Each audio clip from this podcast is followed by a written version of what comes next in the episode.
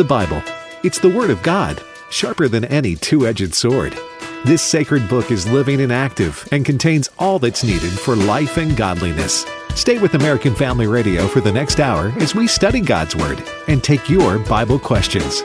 Welcome to Exploring the Word. Well, one of the great books that we love in the New Testament is John, the Gospel of John, and certainly one of the great chapters in this great book is chapter 15, where in John 15, 5, Jesus says, Apart from me, you can do nothing.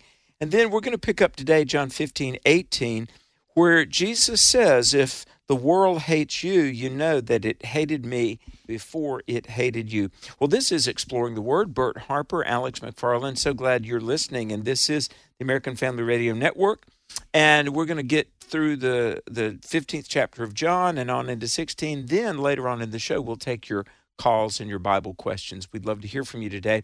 But Bert, here with Christmas coming, we're thinking about Jesus and his arrival in the world, and the Gospel of John surely does bring Jesus to the forefront, doesn't it? It really does. And again, when you think of the Gospel of John, you, think of uh, personal relationships, you think of personal conversations. You know, John, I, I, don't know, I know his Holy Spirit led him, but yet God, it was magnificent. I, I remember in school they called it dynamic. Mm-hmm. Uh, oh, it's, yeah. it's dynamic because while the Holy Spirit spake, he still used the personalities of the writers to come through. And you see that. Now, who probably, of all the apostles, according to what we read, had the closest relationship with Jesus? Well, probably the Apostle John. I he, think so. Lean, you know, close to him. And doesn't that come across in the gospel itself? Just, it really Not does. necessarily the relationship, but just his conversation. Well, you know, in the final chapter of the Gospel of John, uh, John 21, 25, it goes on, and, you know, obviously John just so vividly, with, with unmistakable clarity, it sets forth Jesus for us to see. And the last verse in the whole book says there are also many other things which Jesus did, which, if they should be written down, I suppose that even the world itself could not contain all the books that would be written. I remember as a young believer reading that, that if you recorded everything Jesus did, all the books in the world couldn't contain it. And I was so captivated by that verse. But that's how powerful the Gospel of John is. And um, scholars use the word kind of big 85 cent word, Christocentric. Yes. But it really is all about Jesus. And life should be all about Jesus. The center of everything. Absolutely. Everything. Listen, he is that person that changes everything in your life. Uh, once Jesus comes into your life and he's real to you, it affects every dynamic, every area of your life and and I I know that it causes you to change some things. It causes you to look at things differently. And we always talk about a biblical worldview. That comes, yeah, studying the Bible, but it comes through this relationship we have with Jesus, with the Holy Spirit in us, and us looking at the Scriptures, and it changes everything. Our focus, our vision with those things in mind, you've already read verse 18, but let's talk about it. If the world hates you, you know that it hated me before it hated you. Uh, you know, Jesus came unto his own, and his own received him not. Crucify him, crucify him. You know, Alex, Jesus knew what he was coming to, and he came anyway. Well, let me say, in keeping Christ number one in your life, and let's remember when we become a born again believer, we put our faith in Jesus.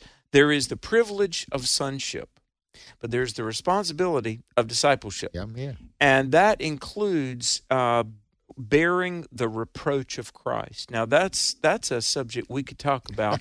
but but let me say right now, and I, I was just talking with two pastors, there is the pressure right now to make Christianity something other than biblical gospel. I mean, yeah. the, the world right now, because look, Christianity is good news, but it contains some bad news. Is yes, the you know the bad news is we're a sinner.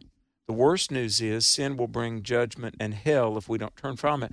Nowadays, the world is demanding that there be salvation without repentance, Christianity without the Lord Jesus Christ, um, a God without holiness, and heaven without hell. Okay? But if we're going to really love Jesus and be the Christians that the New Testament lays out. Jesus says in John 15, 18, if the world hates you, remember that it hated me first. Now it goes on, if you were of the world, the world would love you, you know, but you are not of the world because I've chosen you out of the world, therefore the world hates you. Remember the word that I said unto you the servant is not greater than his Lord. Bert, I'm just going to say it. If we um, take up the, the gift of forgiveness, we've also got to take up the mantle of obedience.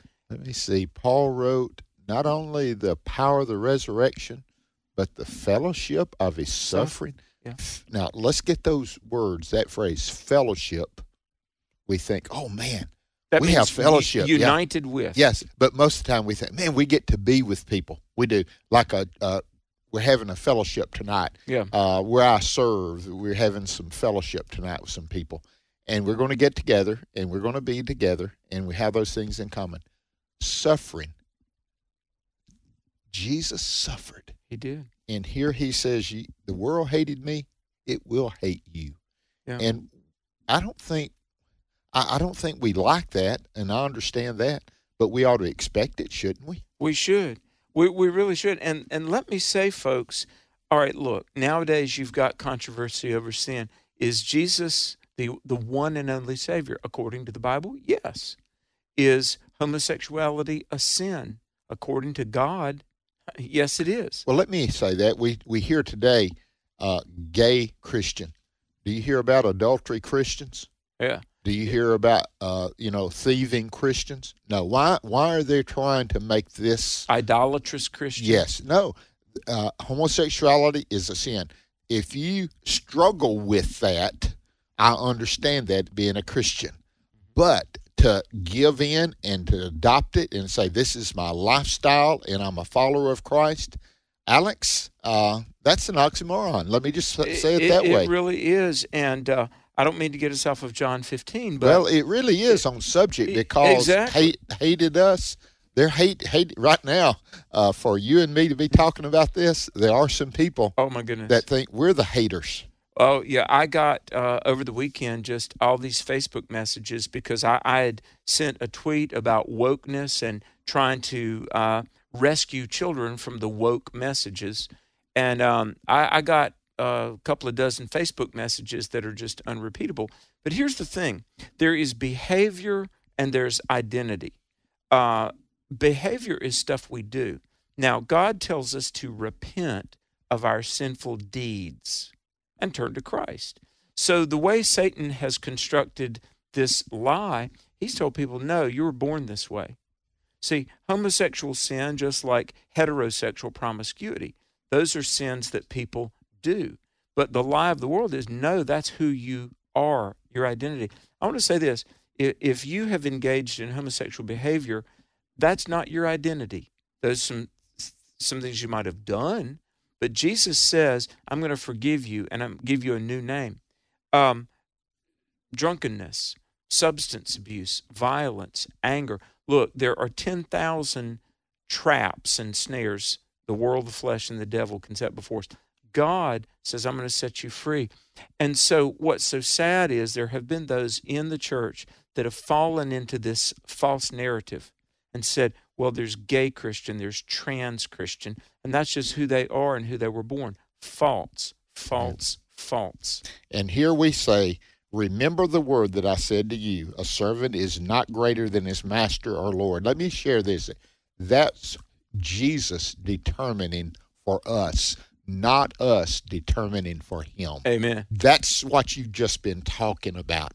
They are twisting it and saying, I'm the Lord over that. No, if you've been bought with a price, he is Lord over you. Yeah. And so you come under his lordship concerning adultery, concerning homosexuality, concerning gender, concerning theft, concerning uh, every anything you can say. I'm under his lordship, Alex. And we're living in a day where we don't like that. I I'm the captain of my soul. Yeah. You know? No. After you've come to Christ, the thing changes. And then he said, listen to this. If they persecuted me, they will also persecute you. If they have kept my word, they will keep yours also. Now, Alex, again, we are to identify. This is what you were talking about earlier identity, our identity. Our identity is with Christ. Amen. And we're to be with Him. But all these things they will do to you for my name's sake because they do not know Him who sent me. Yeah. let me- Now, notice this three tier God the Father sent the Son. Not that He's less than, but He did send Him for us. Yeah. And here you have us, Jesus, who's our intercessor, to God the Father. And they hate God, they hate Jesus. Guess what? They'll hate me. But when we keep His word, we're obedient to Him. And Alex, uh, is anything really going to take the place of obedience? No, it can't. Uh, nothing can take the place of obedience. And look at this in verses 20 and 21. Okay, the servant is not greater than his Lord. Okay, the disciple is not free to rewrite the scripture of the Savior. I, I, I mean, really, That's right. you, you know, I mean, there are so many analogies we could give. If you were giving a, you know, delivering the message written by the boss at work or the president, you're not. You might be the delivery person, but you're not free to rewrite the message en route. Well, let me give you another one with football season, college coming up on the bowl games, you know. Uh, you don't go to a bowl and them have different rules than they do at the other ball game. No, the NCAA has set the rules for the football games, and that team is not free to change those rules Yeah. because they're coming under the authority of the NCAA. Yeah. You catch what I'm saying? right. And and they can say, no, we want to do it. We want the the touchdown to count seven points rather than six, and we want the point after touchdown to count two. It's points after the. T- no, Yeah. it's the consistency. God has laid His word out, and it is consistent, and we're to go by it for every believer. It, you don't, regardless of where you're at, you're still under His obedient rule. When you were in school, uh, and folks, if you're just tuning in, this is Exploring the Word. Bert and Alex, we're in John 15. So honored that you're listening. Bert, did you ever, in any of your Bible college or seminary, study Robert's Rules of Order? Yes. And uh, we had a semester where we were supposed to learn parliamentary procedure. yeah, yeah. And if you and it, it's a classic, and it's been updated probably a time or two. But Robert's Rules of Order, uh, everybody got to read that, even if you're not on a committee or a board. But there are things uh, called an illegal vote, for instance. Yeah. And you've got to have a quorum or all these protocols. You Got to have a parliamentarian that knows that to keep it straight. or it's not valid. Let me say, if you twist and revise and delete the Bible, it's not valid, and we don't have the right to do that. And in John 15, we're going to continue it after the break, and you'll find out that the promise of the Holy Spirit is given so we can follow Him in spirit and in truth. This is Pause to Pray, a chance each day to stop down from the daily noise of life and pray for our country's leaders. Today, we pray for William Moore, Director of the Defense Commissary Agency. He oversees the sale of groceries and household goods to members of the U.S. military. Psalm 145, verses 15 and 16, reminds us that God always provides. The eyes of all look to you, and you give them their food in due season. You open your hand, you satisfy the desire of every living thing. Right now, with this in mind, let's pray together. Almighty God, we ask you to guide William Moore as he helps provide food and goods to our nation's military members. We ask this in Jesus' name. Amen. Pause to Pray is a service of this station and the Presidential Prayer Team, a nonprofit, nonpartisan ministry dedicated to encouraging prayer for our nation's leaders. To learn more, go to pausetopray.org. Dr. Tony Evans says it wouldn't be very loving for God to help us move forward when we're headed straight for disaster. He's got a helpful illustration to share with us as we spend two minutes with Tony. When you buy an appliance, if it's a new appliance, it comes with a warranty. You know what the warranty says? The manufacturer is going to stand behind the product. If something's not working, the manufacturer is going to take care of it. But there's a proviso in the warranty. You cannot use the equipment for something other than what it was created for. Because once you start doing something that it wasn't been made to do, you can invalidate the warranty. So I just want to let you know now God has a warranty for your life. He has a warranty. If you're a Christian, He has a warranty over you, and that warranty comes with a covenantal guarantee. But the assumption is that you're using your life for what the manufacturer created it for. And he created it for his glory, his kingdom, and his covenant. The moment you start operating behind enemy lines, the moment you start operating against the manufacturer owner's specifications, then you're invalidating the warranty. And now you wonder why prayers aren't being answered, peace isn't being given, and victory is not being achieved because you have messed up the warranty. Come underneath the covering of God by coming to know Him and His covenant so that He's free now to warranty the product of your life from this day forward. Tony's put together a short video that explains how you can do that. To see it, just visit tonyevans.org and click on the Jesus link. You'll also find some free follow up resources. Check it out today. Then join us next time for Two Minutes with Tony.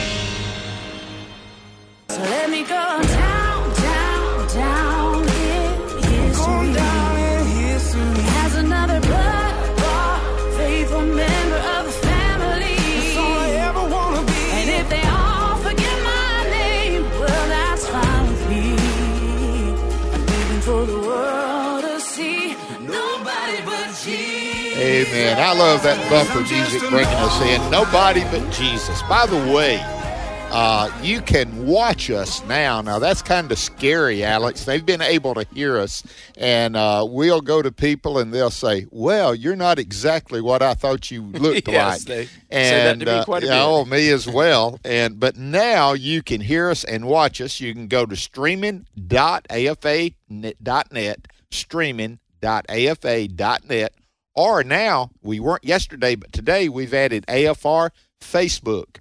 So if you're ready to do that, Facebook and go to AFR, uh, we're live streaming here, and you can not only hear us but see us. Now, I don't know if that'll improve everything or what it'll do, Alex, but we'll find out, brother. I, I hope when people see us, they don't stop listening. but uh, uh, I will say this: we do have the joy of the Lord coming from within we our do. we do. It's it's two guys that love jesus christ. I, i'll just say it with all their heart. Um, amen. he, he's just changed our lives and uh, we love the word of god. We love to share the word of god and, and we try to do it.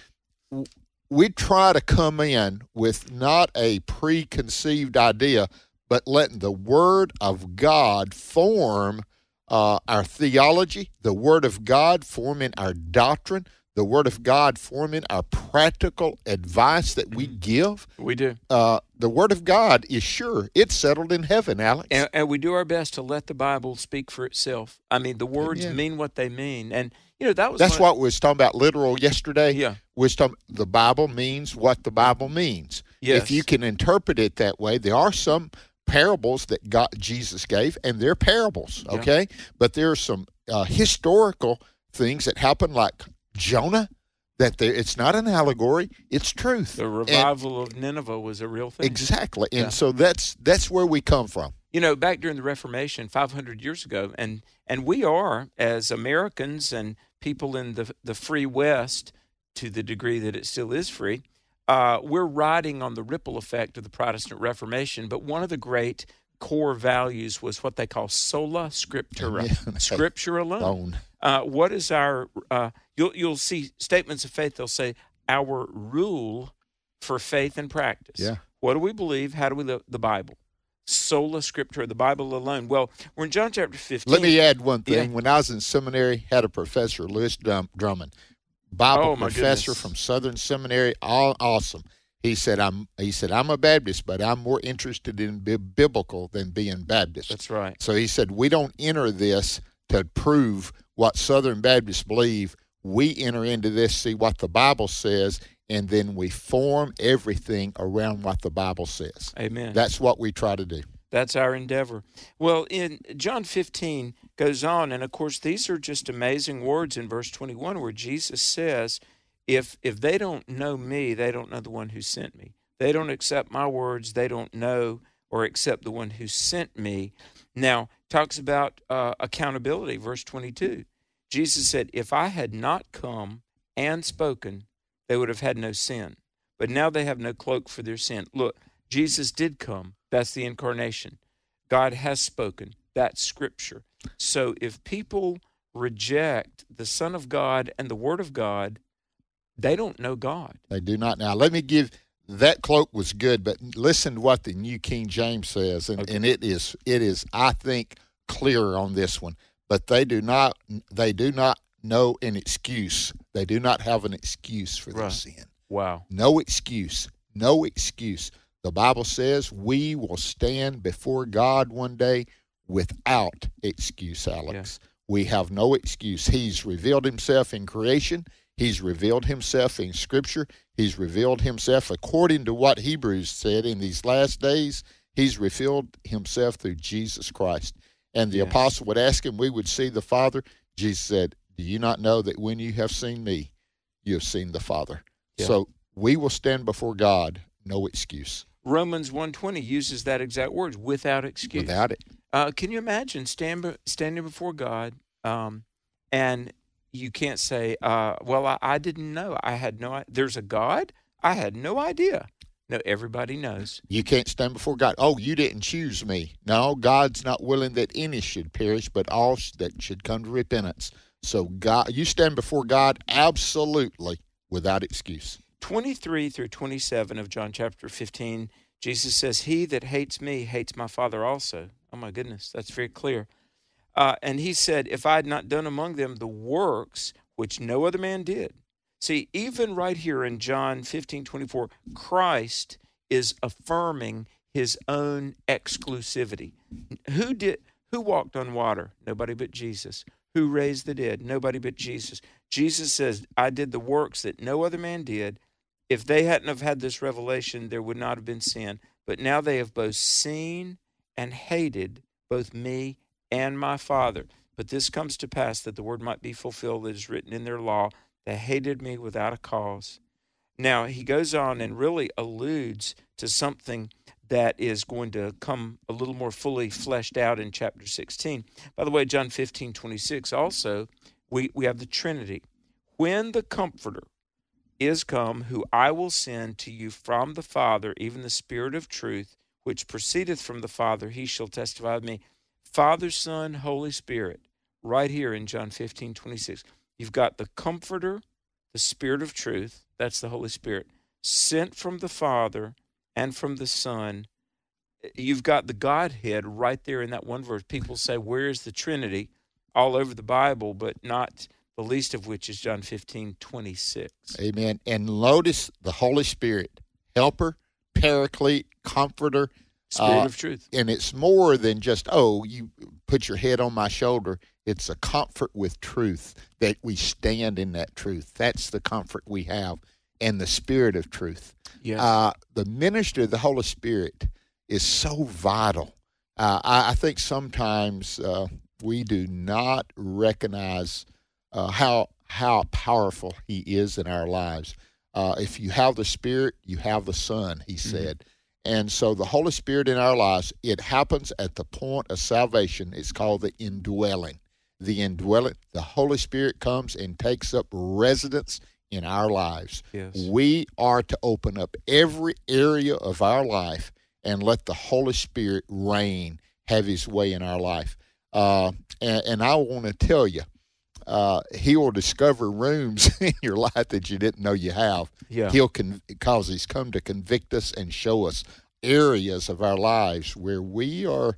Uh, you know, we, we thought we were all right, and all of a sudden, he shines the light in this area of my life, and I say, "Man, that attitude stinks." Yeah. I mean, I've had to, I've had to confess attitudes, Alex, several times in my life.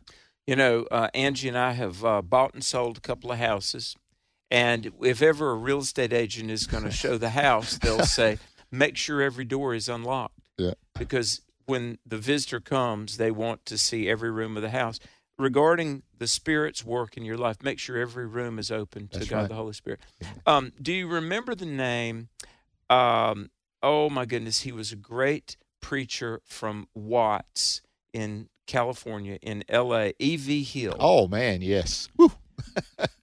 One of the greatest services I was ever in, he came to preach at Liberty University one night during a revival during Spiritual Emphasis Week, and he preached a message on the sin of Job.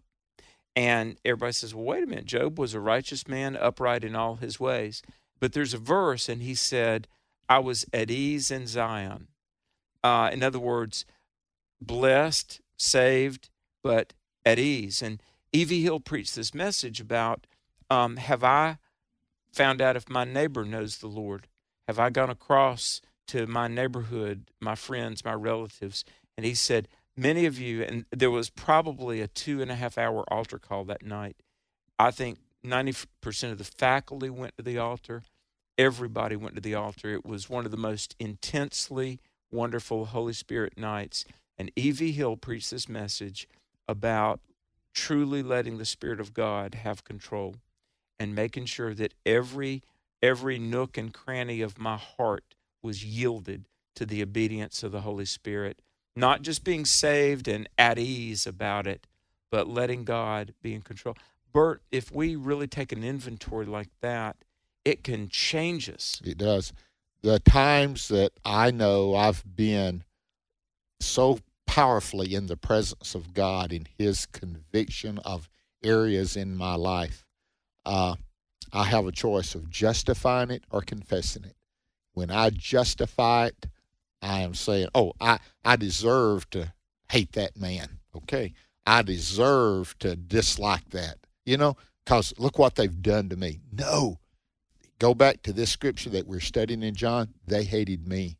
They'll hate you. Mm. That gives me no right to have these attitudes that are wrong in my life, actions that are wrong, actions and attitudes. You can just you can put everything into those two categories, Alex. Yeah. And guess what?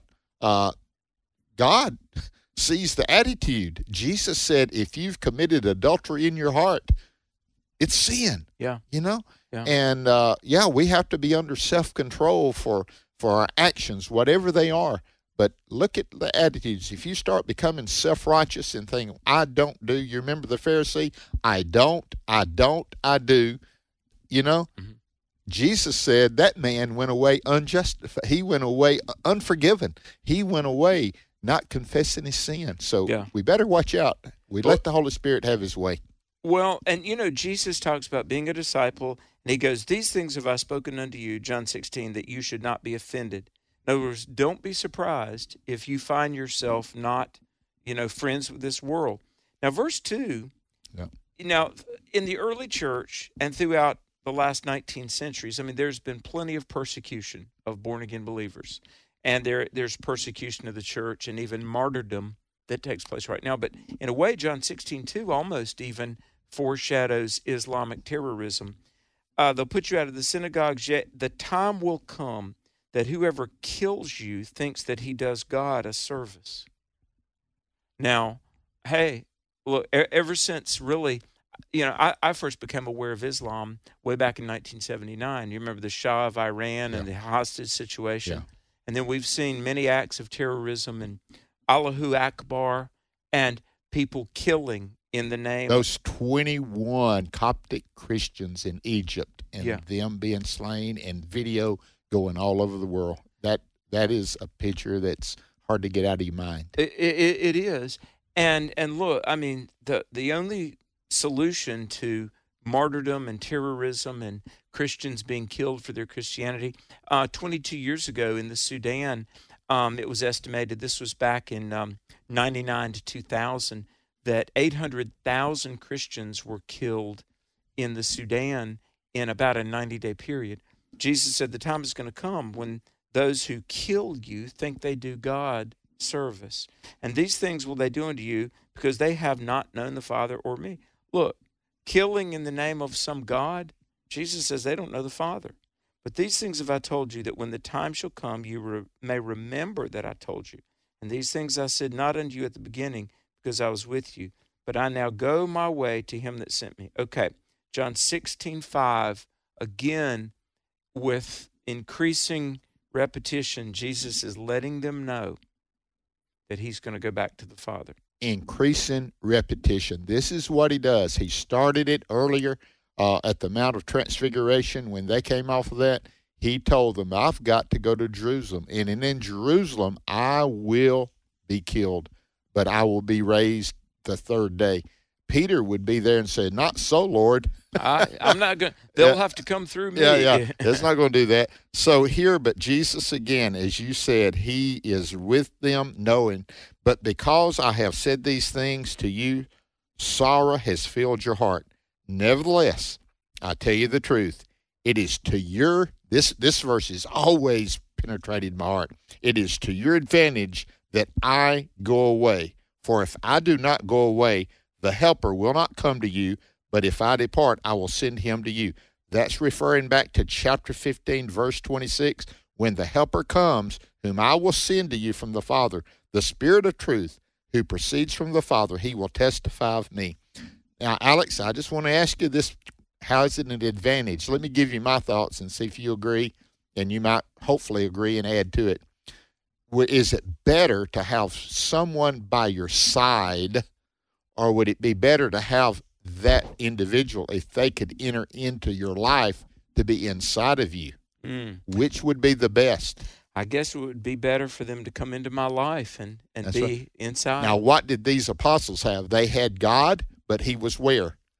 Beside them. Right. The Holy Spirit's going to come, and where's He going to do? He's going to indwell them within. That's it's an amazing transference, isn't it? Well, it really is. And, you know, we talk about the omnipresence of God. The God is everywhere.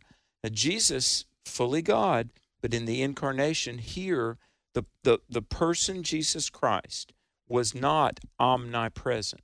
Now, God the Father and God the Spirit is, but he says in verse 7, John 16, verse 7, it is expedient that I go away. And I, I know they're probably thinking, well, help me understand this. Jesus says, because I'm going to send the Comforter, capital C, that's the Holy Spirit. And the Holy Spirit I will send, and when he has come, he will reprove the world of sin. Bert, did you ever hear that thing? Sometimes it's on a Christmas card one solitary life.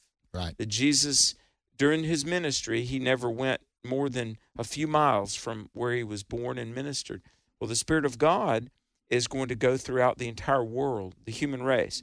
He will reprove the world of sin, of righteousness, of judgment, of sin, righteousness, judgment, and my goodness, verses 8 through 11, we could preach on a while.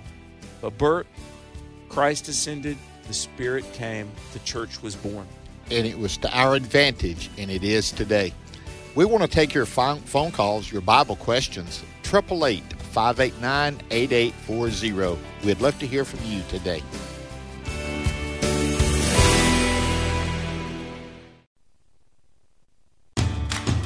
Too busy to catch your favorite shows on the radio? Have no fear, because the AFR app is here.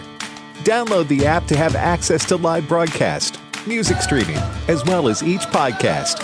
Whether you're at work, at home, or on the go, it's easy to listen to AFR. The AFR app is available not only for Apple and Android users, but also on Amazon Alexa and Roku. Download the AFR app today at afr.net. This is Frank Gaffney, host of Securing America, a program dedicated to protecting the country we love against all enemies, foreign and domestic, to the glory of God and His kingdom. Each weeknight at 11 p.m. Eastern Time, we provide insights and recommendations about the most important challenges facing our nation from her most thoughtful experts and patriots. Join me to learn how you can help in securing America right here at 11 p.m. Eastern Time. Rob West here, host of MoneyWise, heard daily on American Family Radio. I'd like to take a moment to ask you to consider investing in the ministry that you know as American Family Association. For over 40 years, American Family Association has been on the front lines in the battle for the future of our great nation. They continue to stand for the biblical principles America was founded upon. One way you can support AFA's efforts is through your estate planning. Why not explore the benefits of including AFA in your estate planning? You can shore up permanent income for your retirement years while supporting the culture transforming work of the American Family Association.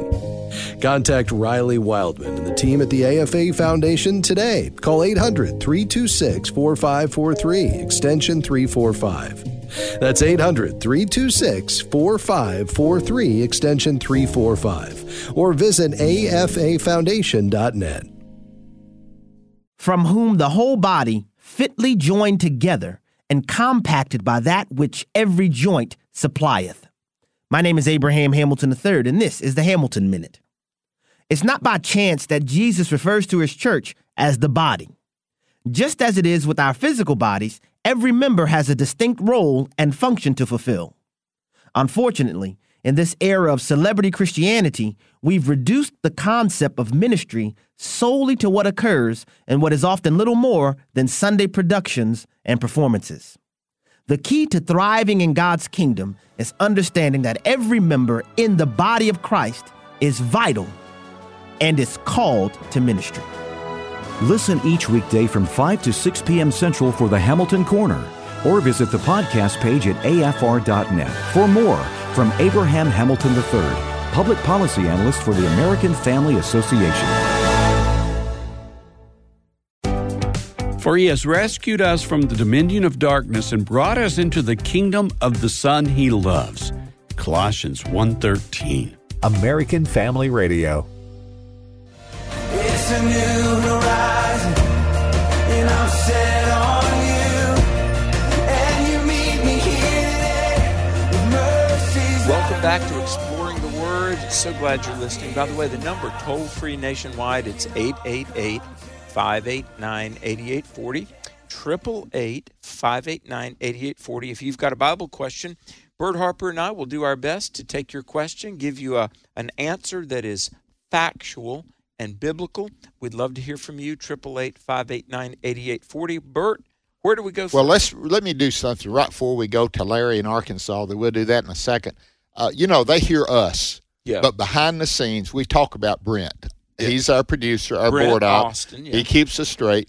But we have a call screener. He's the one you talk to when you call in with your Bible questions. Does a great job ministering. He uh, he prays with people. Amen. so many things. And now we've added the you know the live streaming. Yeah. So Richard is taking care of that. And so this is your exploring the word team. It has grown a little bit. Well, there's Robert and Richard, Richard and Brent. and Brent Austin. Yeah. And let me say, we thank God for each and every one of them because it does. Hey, Super Bowls are won by teams. Am I right, Bert? They are. And we are a team, and we're a part of the bigger team at AFR, Yes. which is a part of the bigger team, AFA. Yeah, And uh, it's it's a great, you and I talk about it all the time. It's a great place to be a part of. Oh my goodness, the the Spirit of the Lord is here, and this is a very, very, very dear group of people. Okay, So you ready to let's answer do some it. questions? Larry from Arkansas. Le- welcome, Larry.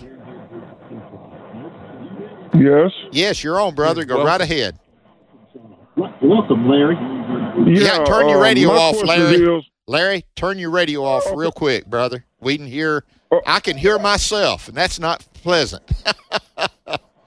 okay, sorry about that. Now, uh, my question is, uh, what does God think about Christians drinking and smoking? Okay, good question. That's practical. That is very practical. Let me share two books to read on practical Christian living. One is the book of First Corinthians. Man makes it. Uh, it it talks about some things are lawful, but they're not expedient. Right. They're not helpful. Yeah. They're not good. Corinthians is full of it. The other Christian, the book that I would say, I call it the handbook for Christian living, is the book of James. Yeah. So, uh, some things they're lawful, but they're not expedient. Yeah. And I believe drinking and smoking might come into some of those, especially abusing alcohol. Yeah, the Bible condemns that. That's an absolute sin. yeah, uh, uh, abusing alcohol, and you know it's it's the thing. Invariably, look, you don't have to fix your life to get saved. You you get saved, you become a Christian by putting your faith in Jesus. But Bert, I have found without fail when the Lord comes into your life and the Spirit of God, like you just said, the Spirit of God lives within you. God, because He loves you and because the Lord knows what's best for us, He will begin to show you things that need to change. Now, you're saved. The minute you put your faith in Jesus, you're born again.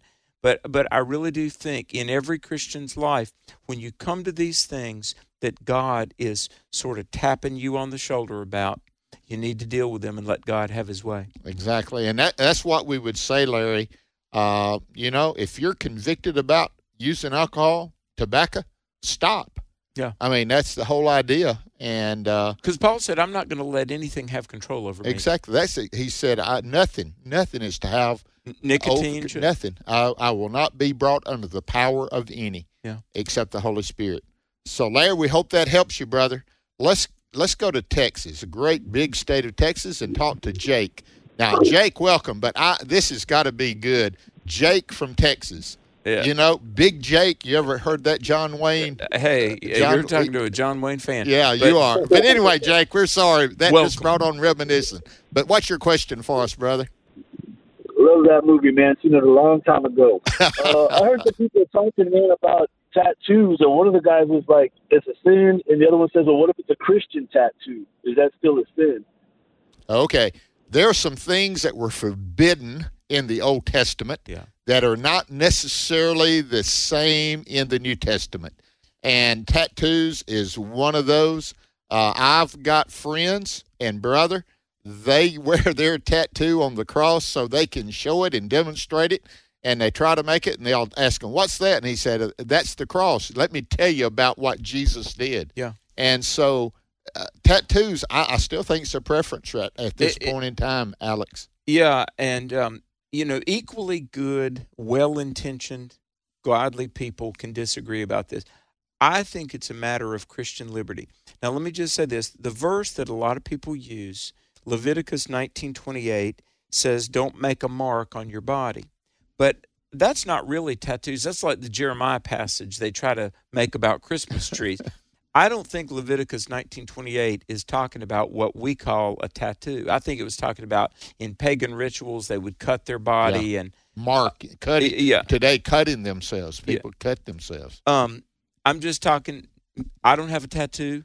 Never really thought about doing that. Never did. Um, and I know I've got friends that have tattooed Bible verses on their arms.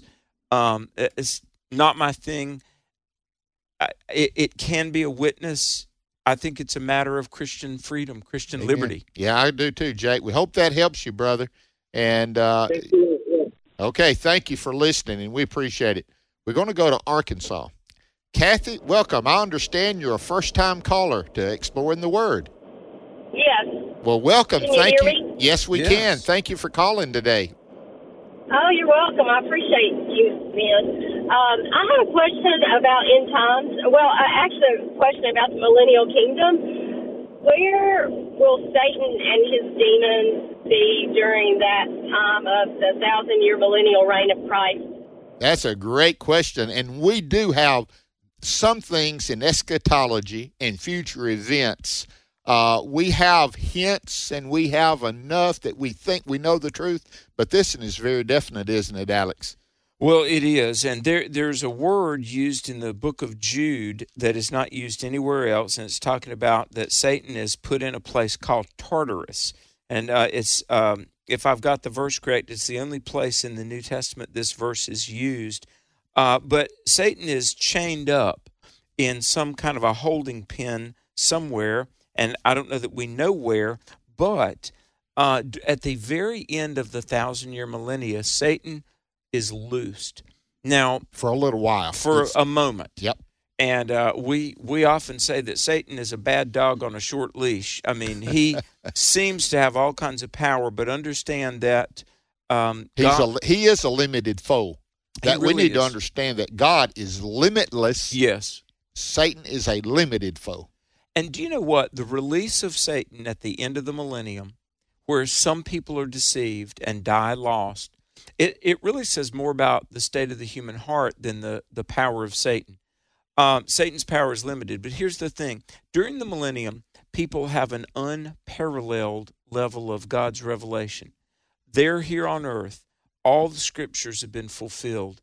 Uh, Christ is physically present, ruling and reigning from Jerusalem. It's peace on earth, and yet still, though outwardly some have gone through the motions, Satan is released, and people rebel against Jesus, and the rebellion is swiftly, quickly put down. Satan is thrown in the lake of fire. And uh, I think it shows the depravity of the human heart. It does. And I go back to the Garden of Eden, right there in the perfect environment with God communicating with them on a daily basis. What did man and woman choose? To go their own way. Yeah. That's the biggest deal, uh, doing our own thing. Kathy, that was thank a great you question. for listening. It really was. Let's go to the great state of West Virginia. We talk about Texas being big. Here's what West Virginians have told me if you could flatten all the hills and mountains out in West Virginia, it would be better, bigger than Texas. Is that what they say? That's what I've heard. I'm not sure that's true. I'm not either. Hey, Casey, welcome. Thank you for calling, brother. Love your show. Hey, um, John 15, 6. Does that verse describe? Uh, is that a Christian that abide, didn't abide in Jesus going to hell? What is the fire? Okay, that's a great. Let me read this. Mm. I need to read verse 5 and 6, Alex. Jesus says, I am the vine, you are the branches. He who abides in me and I in him bears much fruit, for without me you can do nothing. If anyone does not abide in me, he is cast out as a branch and is withered, and they gather them and throw them into the fire, and they are burned. Now, if anyone does this, he, he is cast out. You know, that's the whole idea. Is it hell or is it just his works are burned up? Uh, this is a great question. And let me say, uh, there are things, John 15, 6 is one, Hebrews 6. It's like the Word of God tells us enough to give us assurance, but it's vague enough to keep us on our toes. All right? Amen. Now, now Amen. 1 John 5:16. 1 John 5:16 references something called the sin unto death, whereby a born again Christian gets so carnal. I'm not saying they're not saved, but a sin unto death, God takes their life prematurely rather than let them do damage. Now, there's the judgment seat of Christ and and again talking about born again believers and it says the fire will reveal their works. Now, everything we do post salvation, is it gold, silver, precious stones that survives the fire of evaluation, or is it wood, hay, stubble? That will be consumed. Yeah. So, uh, John 15, 6. All right. I'm just going to say, if I had to be pinned down on this one, I think it's talking about Christians. I'm not sure John 15, 6 is talking about uh, a person that um, is lost. It may, because the key is the verb abide, abiding. Are you in Christ? Are you walking with Christ? So here's the thing, and it could actually be two meanings. If you're not in Christ, and you're obviously not abiding in Christ, you're a you're a dead stick, and you get thrown in the fire and consumed. You were lost. But if you're a born again believer, you're in Christ, but you're not living for Christ, and your works are burned up wood, hay, stubble. I'm going to say this, I'm going to throw it to you, Bert. There are people that, yes, they're saved, but post salvation, they sure didn't do a lot for Jesus. They did not. I, when I read that verse, I have some of the same questions that that Casey does. You know, is it talking about? Here's the key: is is yourself. Make sure you're right with God, and make sure you're abiding in Him. Uh, one of the translations use "remain in Him." In other words, you continue. The word is continue.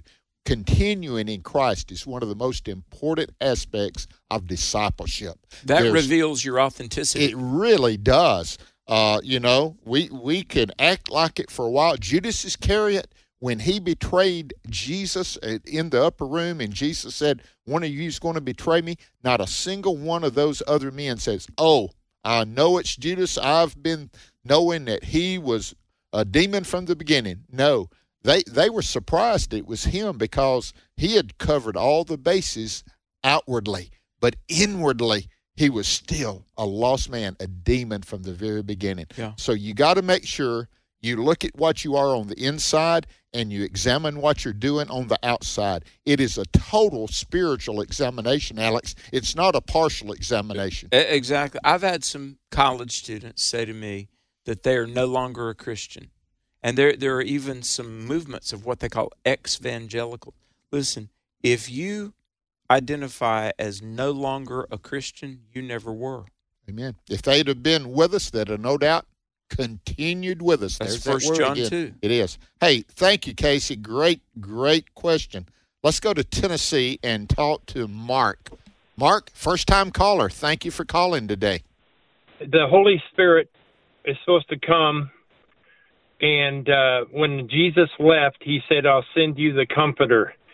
Uh, my question is, when a church doesn't preach or even talk about uh, uh, speaking in tongues, which the, the apostles, once someone was saved, they were filled with the Holy Spirit, and immediately they started speaking in tongues. When a church doesn't preach it, they don't receive the Holy Spirit, or the Holy Spirit never even is injected into their lives, or, or what? I, I just, you know, Mark- how can people be fulfilled? Okay, Mark, thank you. We're, we're, I'm not cutting you off because I want you to. It's cause the time. We need some time to answer this. There are times in the book of Acts, there are times in the books that Paul would write when people would receive the Holy Spirit and they did not speak in tongues.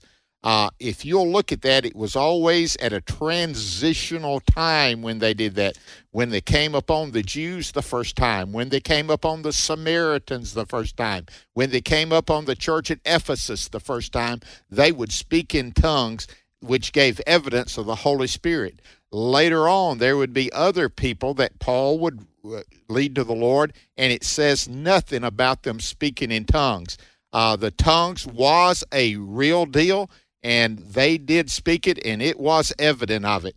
But the greatest evidence of the Holy Spirit being in your life is a changed life. Alex, take it from there, please, brother. Well, let me encourage you to read 1 Corinthians 12. 1 Corinthians 12 is just so beautiful, where Paul writes that there are diversities of gifts, but one Holy Spirit. And 1 Corinthians 12:10 says that one of the gifts is diverse kinds of tongues and interpretations of tongues. But there's other gifts It says all these are of the one self same spirit, the Holy Spirit. So yeah, Bert is Bert is right. I mean, the main evidence of the indwelling Holy Spirit is that you've confessed Christ, you're you're born again, your life has changed, and one of those gifts is tongues. I believe tongues happen. I do too. Um, but um, if you've trusted Jesus, you're indwelt by the Holy Spirit. When that Philippian jailer got saved, he brought uh, Paul home and had the gift of hospitality. Look at what's changed in my life. Hey, we'll be back and do this tomorrow too, Alex. Yes, we shall, folks. Thanks for listening to Exploring the Word. Tell somebody about the American Family Radio Network. Most of all, tell everybody about Jesus. The views and opinions expressed in this broadcast may not necessarily reflect those of the American Family Association or American Family Radio.